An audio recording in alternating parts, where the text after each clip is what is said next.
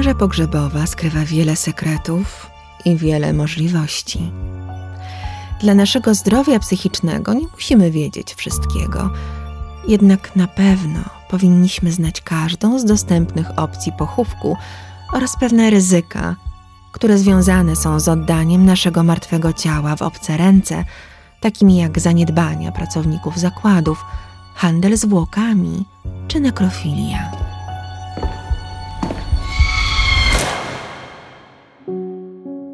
Polacy coraz chętniej wybierają kremację? Tak, choć nadal większość trafia do ziemi.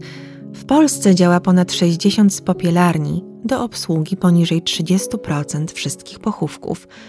Dla porównania, w Japonii kremuje się 99,97% zmarłych, w Chinach poniżej 50% i tam kremacja jest darmowa, w Stanach Zjednoczonych powyżej 55%, w Europie od ponad 87% w Szwajcarii po 10% w Rosji, gdzie prawdopodobnie tylko 27 krematoriów działa na terenie całego ogromnego kraju.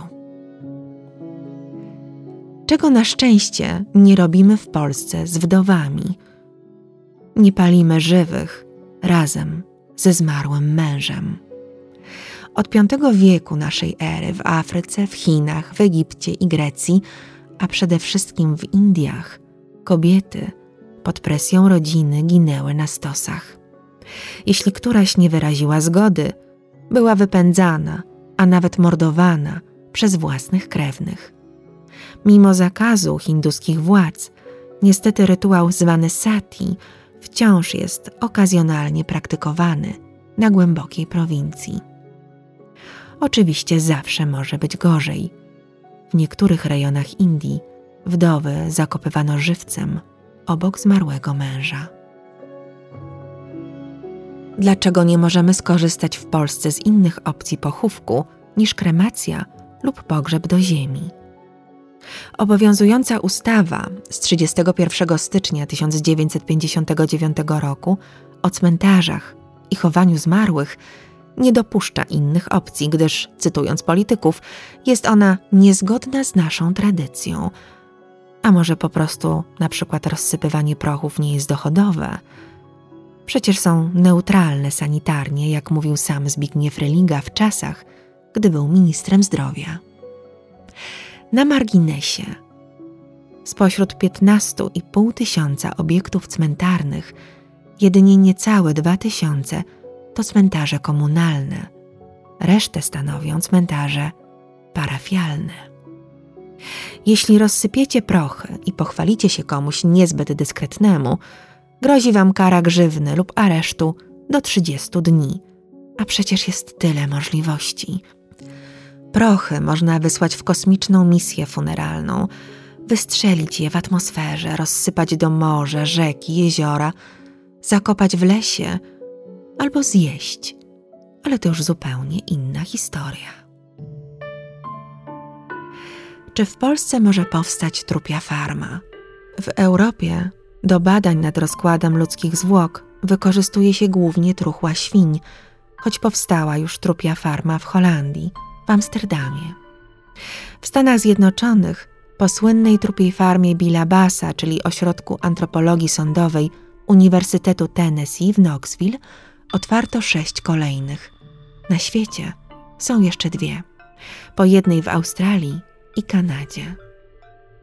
W Polsce powstanie farmy śmierci blokuje paragraf 262 kodeksu karnego.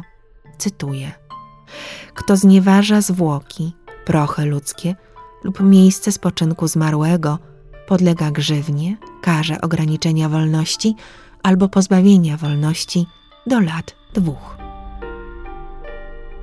Czy możliwy jest handel zwłokami lub ich częściami za pośrednictwem zakładów pogrzebowych?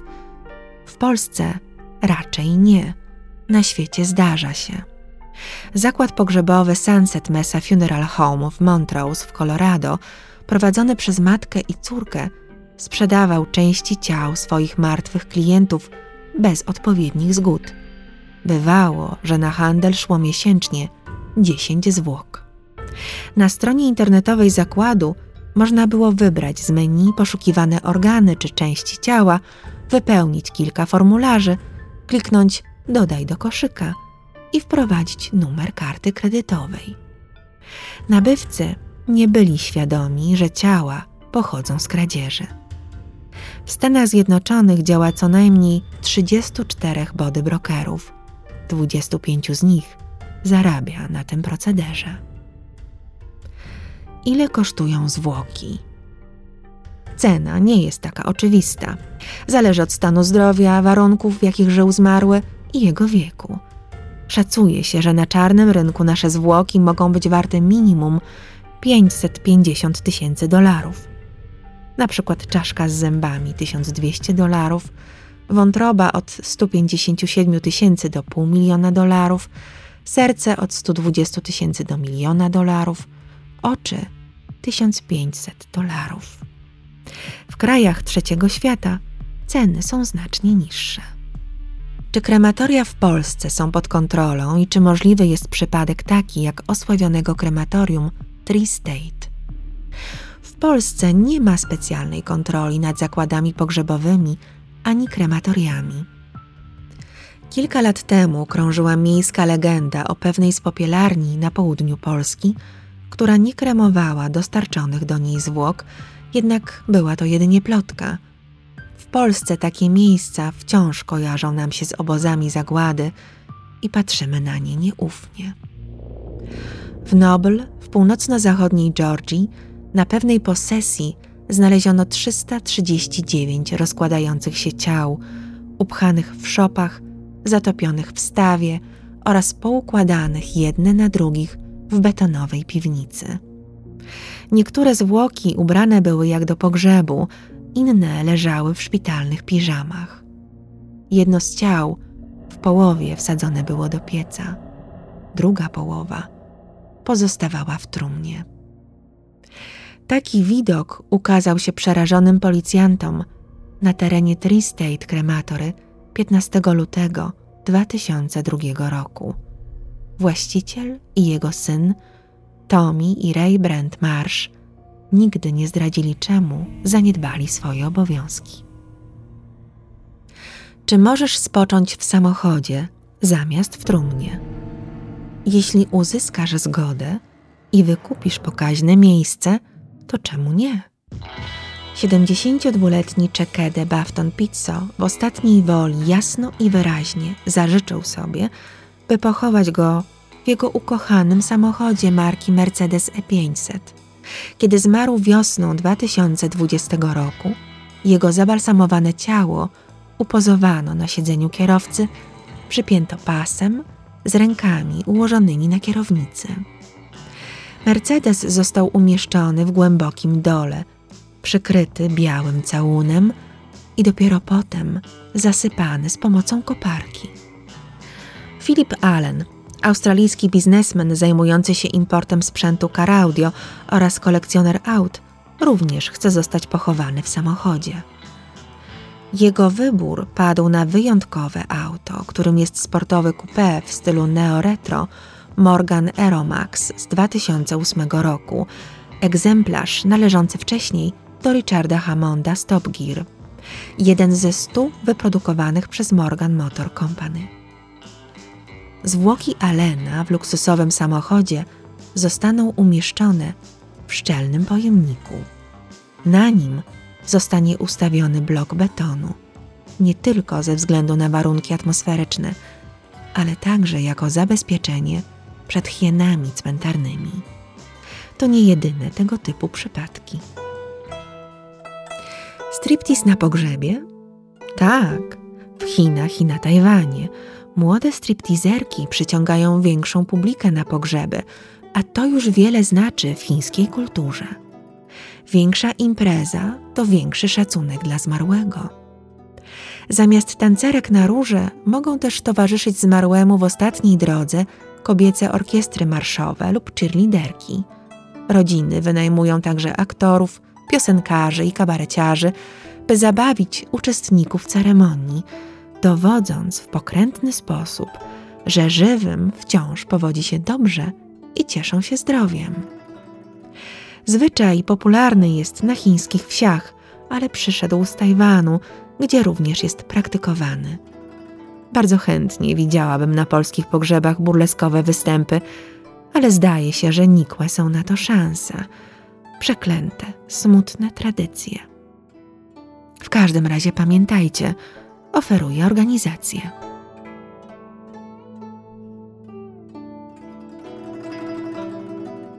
Spuszczenie zwłok w toalecie? Tak. 26 grudnia 2020 roku w Kapsztadzie zmarł 90-letni Desmond Tutu, pierwszy czarnoskóry arcybiskup anglikański w RPA, obrońca praw człowieka, przeciwnik apartheidu, laureat pokojowej Nagrody Nobla, zażyczył sobie przed śmiercią, by jego zwłoki upłynniono. Upłynnianie zwłok, zwane też bardziej naukowo redukcją wody czy resomacją, polega na umieszczeniu martwego ciała w hermetycznym zbiorniku i poddaniu go działaniu nie tylko pary wodnej, ale przede wszystkim ługu i dużego ciśnienia. Wysokie ciśnienie sprawia, że zwłoki się nie gotują, lecz rozpuszczają. Kości, które zostają oczyszczone z tkanek i kolagenu, rozdrabniane są później w młynku, stosowanym także w krematoriach. Tak jak przed kremacją, wszelkie implanty, rozruszniki i inne metalowe elementy usuwane są ze zwłok i zabezpieczane. Reszta ciała po prostu zamienia się w płyn koloru, powiedzmy kawy, który trafia do kanalizacji. Zmielone kości oddaje się rodzinie w urnie. Zanim poddano tej metodzie ludzkie ciało w kontekście usługi pogrzebowej, metodę wykorzystywano i wykorzystuje się nadal do upłynniania martwych zwierząt oraz ciał, których właściciele zapisali się medycynie, ale stan ich rozkładu nie pozwalał na wykorzystanie do czegokolwiek. Jak widzicie, kiedyś może się okazać, że oddaliście ciało na cele naukowe, a koniec końców zostanie ono spuszczone do ścieku. Penis na grobie? Tak. Penis ma wysokość 170 cm, waży 272 kg. Katarina Ordunia Perez, pochodząca z meksykańskiego miasteczka Misantla, zażyczyła sobie nagrobny pomnik w takim kształcie w uznaniu miłości i radości życia. Zmarła w wieku 99 lat 20 stycznia 2021 roku. Jej rodzina wiedziała, że kobieta od lat marzyła o posągu penisa na swoim nagrobku, ale nie traktowała jej słów poważnie. Wszystko zmieniło się po śmierci starszej pani. Jak twierdzi jej wnuk, Alvaro Mota Limon, rodzina naradziła się i uznała, że trzeba spełnić jej ostatnią wolę, co też uczyniono. Co można zrobić z używanym karawanem? Escape room lub lodziarnię. W maju 2021 roku wystawiono na sprzedaż na Facebook Marketplace w Michigan Airstream Funeral Coach, czyli jedyny w swoim rodzaju karawan. Za jedyne 50 tysięcy dolarów można było kupić urządzony w nim escape room Vampire's Lair – legowisko wampirów. Zdaje się, że ktoś się skusił, bo oferta zniknęła. Unieruchomiony pojazd stał na przedmieściach Detroit. Ciekawostka. Jednym z zadań w Vampire's Lair jest na przykład przeciśnięcie się przez trumnę, bo tylko przez nią można wydostać się z escape roomu. Pojazd wyprodukowała firma Airstream, znana z nietypowych rozwiązań, np. dla astronautów. W 1981 roku firma wprowadziła na rynek pojazd, który pomieścił 14 członków rodziny, trumnę i całe mnóstwo kwiatów, wiązanek czy wieńców. Autobus miał poruszać się między domem, kościołem i cmentarzem. W tamtym czasie koszt Airstream Funeral Coach wynosił 85 tysięcy dolarów. Standardowy karawan kosztował 40 tysięcy. Niektórzy właściciele domów pogrzebowych życzyli sobie dodatkowych usprawnień i sprzętów w autobusie: radio, telewizor, kuchenka mikrofalowa, łazienka. Na zewnątrz pojazdu starano się nie epatować śmiercią, stąd pojazdy nie mają symboli domów pogrzebowych. Wyprodukowano jedynie 32 karawany w latach 1981-1991.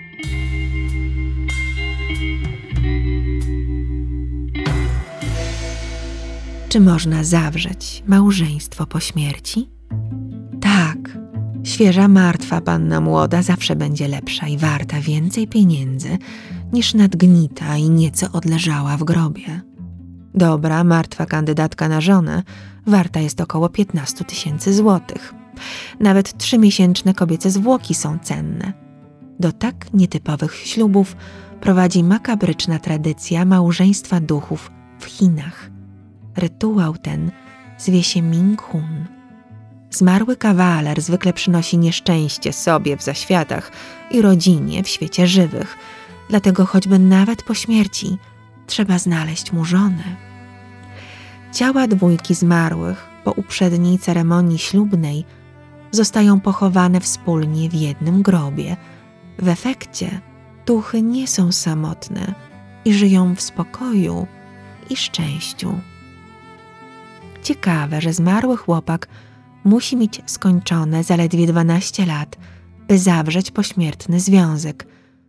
Ile dziewczyna? Tego niestety nie wiem. Takie rzeczy nie tylko w Azji.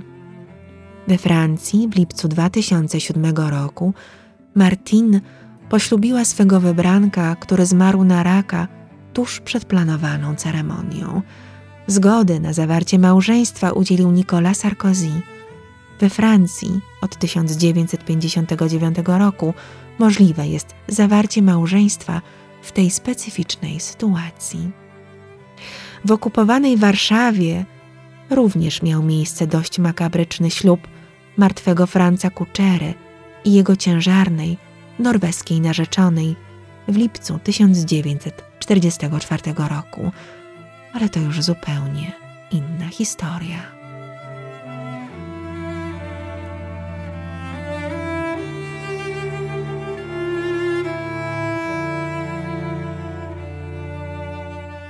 Czy z naszych zwłok można zrobić kompost?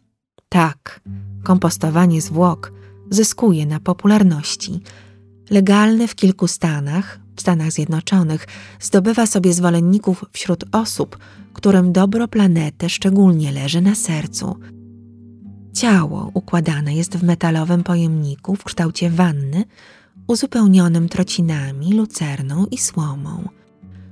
Całość wsuwa się do specjalnej komory, w której następuje naturalny, choć wspomagany odpowiednimi warunkami, przyspieszony proces rozkładu.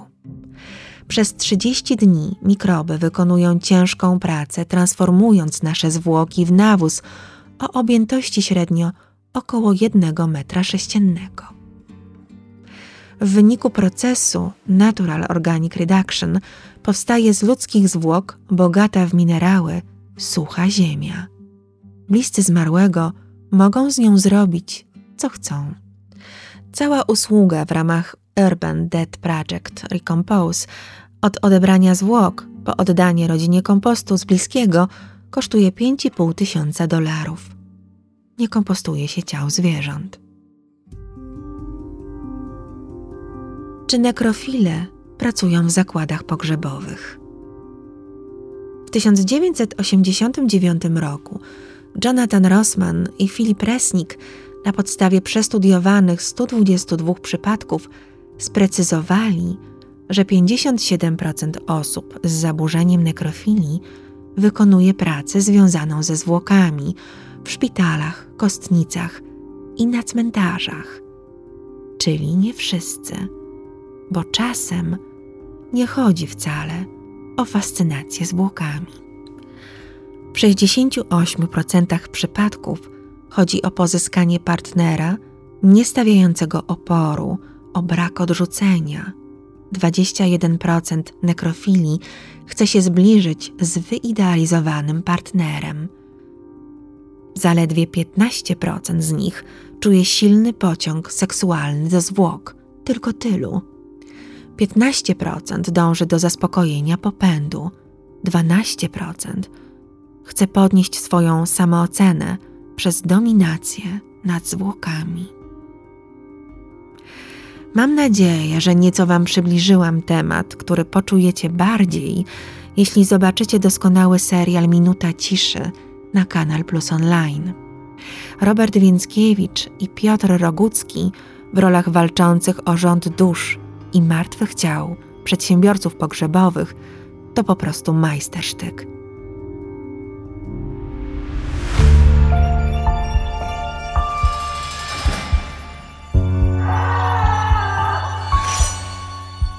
Do usłyszenia i do zobaczenia w moim worku kości w Warszawie przy ulicy Bagatela 10. Wpadajcie na moje wykłady o nekrofilach i kanibalach. Renata z worka kości.